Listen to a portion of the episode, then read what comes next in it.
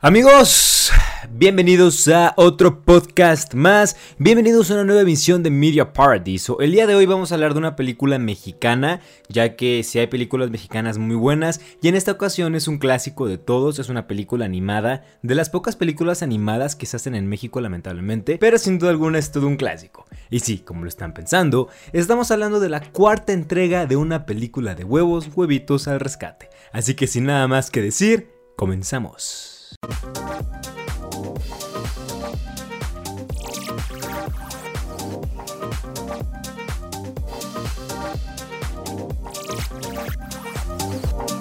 Bueno, la historia es realmente curiosa, ¿no? Toto y Dee viven felices con sus dos nuevos huevitos. Todo transcurre excelente hasta que la duquesa, una cazadora de huevos rusa, roba a los pequeños y los lleva a un evento en África para ser cocinados, aunque sus padres y todo el equipo de huevos arriesgarán la vida para rescatar sus huevitos. Obviamente yo sé que suena como albur y no lo hice de esa manera.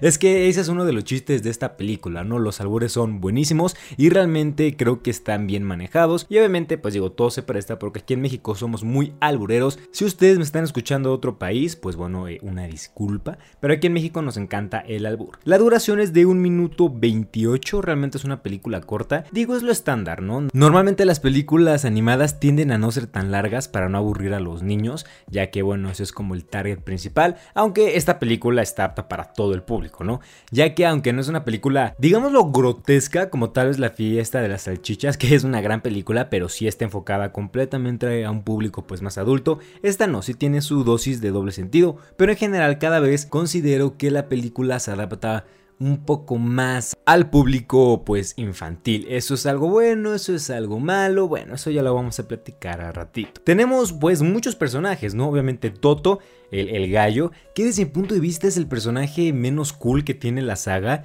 Esto sí, desde la primera nunca me ha gustado mucho, es como muy soberbio, no sé, es mamoncito y realmente siento que no es tan bueno. Aunque está interesante en esta película porque al ser papá ya tiende un poco a ser más maduro. Y es sobreprotector, está muy cagado porque también tenemos a Dee, la esposa. Fíjense que yo me acuerdo que realmente como que la 1 y la 2 de la película de huevos tuvieron como mucho foco del público y siento que la tercera como que pasó desapercibida. Yo no me acuerdo mucho, creo que, digo, sí la vi porque me encantan estas películas. Pero no me acuerdo mucho. Pero sí, bueno, Dee es la esposa. Y está cagado porque es como la mamá buena onda, ¿no? Como la alcahuete. Como que los niños quieren salir a jugar y el papá es el protector así de no. Y la mamá es de sí, vayan. Entonces ese equilibrio está padre. Creo que está muy bien logrado. Tenemos a Willy, obviamente el alma de la película. Este huevo que nunca envejeció. Que nunca apoyó, vamos a decirlo así. Y aquí sale poquito. Realmente no sale mucho. Pero en general está bien su participación. Me gusta bastante. Y bueno, ya tiene un peinado mucho más grande, entonces también está curioso, junto con su esposa Bibi, así se llama, Bibi. Un dato curioso es que no están los hermanos, no sé por qué, pero bueno, sí aparece Bibi, y también muy poquito, realmente considero que aquí sí son personajes secundarios, porque en las películas previas considero que se les daba un poquito más de atención, y aquí tristemente no, pero bueno, es que también se introducen muchos personajes nuevos, entonces iba a estar un poco complicado darle foco a tantas personitas, o bueno, tantos huevos. También tenemos a Confi, obvio no puede faltar. Creo que, digo, si bien Willy es como el corazón de la película, pues este güey es quien se lleva siempre todas las vistas, ¿no? Confi es lo más cagado que ha tenido la película, aquí está también muy bien manejado, y aunque de igual manera sale menos, creo que sus diálogos son de lo más acertados, y sin duda alguna una película de huevos sin Confi, creo que no funcionaría de todo correcto. También tenemos a Tocino, obviamente no puedo decir qué tanto habla este mono porque pues no habla, ¿no? Realmente Tocino siempre ha sido mudo, aunque una curiosidad es que si ustedes vieron la escena post créditos de la primera película, Tocino sí habla, es como un actor, entonces está cagado, pero bueno, ¿no? Sabemos que en el canon oficial pues no habla, también está bien, no sale tanto, pero ahí está, ya saben, está ahí siempre para complementar la historia. Y por fin tenemos a los huevitos de reptil de regreso, es algo interesante, ¿no? Esta recolectora de huevos, la duquesa, pues va agarrando huevitos de varias especies porque los quiere llevar a un restaurante súper de lujo en África y quiere subastarlos, ¿no? Así en platillos de, no sé, vamos a hacer croissant de huevo de cocodrilo por $1,200. Entonces por eso como que tiene varios huevos de diferentes reptiles, y lo cagado es que la mayoría de huevos ahí secuestrados son de la primera, segunda y tercera película. Obviamente están todos los del circo, está Iguano, está Serpi, Coco, Tortu, entonces está cagadísimo, me encantan. Personalmente considero que la película 1 es la mejor justo por esta interacción que tienen tanto los huevos de gallina, ¿no? Toto, Willy, todos ellos, y los huevos de reptil, el los huevos de reptil. No más. Me encantan, me encantan. Entonces, verlos de nuevo, pues siempre, siempre es un plus. Y también tenemos, pues, nuevos huevitos. Hay dos, tres que son, pues, bastante meh. Como por ejemplo, hay un huevo de águila que es bastante sobrado. No entiendo por qué. No siento que las águilas sean así. Creo que son muy elegantes y todo. Y aunque sí le dieron ese lujo como de mi rey, pues, mamoncito, fue como que bastante chafa. Ese huevo no me gustó. Pero está un huevo de codorniz que también como que pasa desapercibido. Pero hay dos huevos nuevos que están poca madre, que son el huevo de correcaminos, que está muy chistoso porque corre todo el tiempo, es muy alterado, así como que siempre está corriendo y todo, como bueno, lo hace esa ave. Y sin duda alguna, pues el huevo más cagado, que está poca madre, neta, la creatividad que tienen estos cuates para hacer pues nuevos personajes es insuperable. Es un huevo de perico, pero obviamente hacen como la broma a que es cocaína, ¿no? Que es un perico, digamos, así como se le dice a la coca. Entonces el güey siempre está como súper cocainómano, entonces siempre está como que sonriendo y es muy random, está muy cagado. Creo que siendo alguno es el personaje más cool, pero no solamente están estos huevos, también tenemos a los tlacuaches, completamente desaprovechados desde mi punto de vista. Estos sí los metieron nomás para hacer como acto de presencia de ahí están, no están chingando y ya. Me hubiera gustado verlos más, pero bueno, lamentablemente solo están en estos momentos, te digo, muy específicos, pero bueno, no. Creo que es mejor tenerlos poquito a simplemente pues olvidarnos de ellos. Tenemos a la duquesa, es la nueva villana, les digo, es una mujer que creo que es rusa porque le dicen la mamushka, pero luego al final ella dice que se llama Lupita, entonces es complicado, pero... Y debido a que los huevos de Toto ganan un concurso como de huevos más bonitos, pues esta chava se los roba, ¿no? Que en general, digo, tiene dos, tres líneas como muy chistosas, ¿no? Cuando le pega a sus ayudantes, obviamente el típico cliché de los dos ayudantes hombres súper pendejos, ahí está. En general es un personaje que ya lo hablaremos después, pero bueno, no creo que se arriesgaron y arriesgarse casi siempre vale la pena. También tenemos a el león, porque obviamente al llegar a África, que es donde se va a llevar a cabo el rescate, pues los huevos de gallina, Toto y ellos, se pierden en la selva y son llevados con el rey león. Entonces, no me gustó mucho, está cagado, pero pues bueno, hasta allá, ¿no? Y tenemos a los changos, que también siento que pasan desapercibidos, pero pues son un desmadre, ¿no? Como la típica película animada de changos, pues siempre están todos locos y así, entonces también son personajes pues interesantes. Ahora ya que hablamos un poquito de los personajes, vamos a lo bueno, lo malo y las curiosidades. Ya saben, como cada podcast, lo bueno. El reparto es increíble. De verdad, si eres una persona a la que le gusta el talento mexicano, que sin duda es enorme, esta película va a ser una joya porque contamos con las voces de Jesús Ochoa, Angélica Vale, Carlos Espejel, Bruno Vichir, El Diablito, los hermanos Ortega, Ariel Miramontes, también conocido como nuestro querido Albertano, Gabriel Riva Palacios, que es uno de los hermanos que dirige, produce, crea y todo el desmadre de esta gran película, y Maite Perroni, solo por mencionar algunos. Obviamente faltan más, pero en general, pues digo, todos ellos son grandes nombres de la actuación y farándula mexicana, entonces creo que sin duda alguna la mayoría hace un buen trabajo y eso está padre, ¿no? Ese es otro plus que tiene la película. En general, salvo una voz, considero que todas están excelentes, el doblaje es muy bueno y creo que sí la voz encaja perfecto con el personaje, menos con una persona que ya lo hablaremos en lo malo, pero sí el reparto es bastante bueno. También los personajes es importante, ¿no? ¿De qué sirve un buen doblaje si no tienes un buen personaje? Y en lo general, los personajes son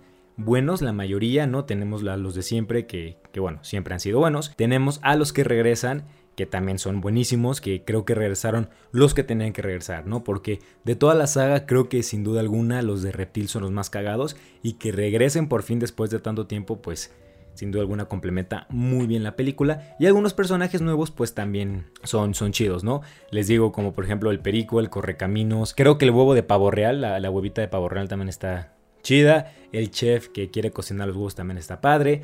Los amigos de la matrushka también están ahí curiosos. Los topos. En general, creo que los personajes, en términos globales, pues son buenos. El humor, obviamente, el humor es de lo más interesante, ¿no? Esta película técnicamente es humor puro y se lleva a cabo bien, aunque tal vez no pueden hacer los mismos chistes que hacían en las primeras películas, porque obviamente estamos en una generación muy sensible y todo ofende. Sí se pierden algunos chistes que pudieron explotar más, pero en general hay humor ahí como escondido que es muy divertido, obviamente no falta el albur, y en general los personajes tienen ese carisma que siempre han tenido, ¿no? Les digo, por ejemplo, Confi, Willy, Bibi, todos ellos pues están muy divertidos, y obviamente los huevos de reptil siempre tienen ese humor característico, ¿no? Coco siempre se quiere suicidar. Bueno, no suicidar, pero siempre quiere morirse. Tortu es súper callado. El iguano es una maravilla. Entonces, pues, en general, el humor es también uno de los puntos positivos de esta película. Los nuevos personajes son buenos. Les digo que hay de todo, sí, no, pero en general los personajes nuevos son buenos. Otra cosa bastante interesante es que hay varios mensajes subliminales. Eso está muy cool. Por ejemplo, cuando ellos miran un mapa, hay un lugar que se llama Lomas Ajeas. Entonces está muy cagado. Y en general, por ejemplo, el mensaje del perico, ¿no? Obviamente, pues para la gente que no sea tal vez de México y no sepa que a la cocaína se le dice perico, pues se le va a ser muy curioso que el personaje esté todo alterado. Pero ese tipo de mensajes pues son los que siempre han caracterizado a esta película. Además, otra cosa curiosa es que nos meten promocionales de marca de una manera descarada. Eso está bien, digo, yo no tengo ningún problema, pero está cagado porque, no sé, por ejemplo, cuando van a África a llevarle los huevos, pues tienen en la alacena Herdes y así, que está muy cagado porque pues no creo que en África cocinen con marcas mexicanas, y las marcas siempre se han visto súper bien en la publicidad pues de esta película. Otro punto bueno es, en serio, el perico, no a la droga, me refiero al mono. En serio está muy cagado y es buenísimo. Creo que me encantaría ver un spin-off de este personaje, porque es el típico personaje que no dice todo con palabras, pero lo dice todo con la actitud. Entonces creo que es un personaje que destaca así cabroncísimo, y ojalá lo podamos ver en las siguientes cintas, porque estoy seguro que esta cinta va a seguir existiendo y estoy feliz, creo que es buena.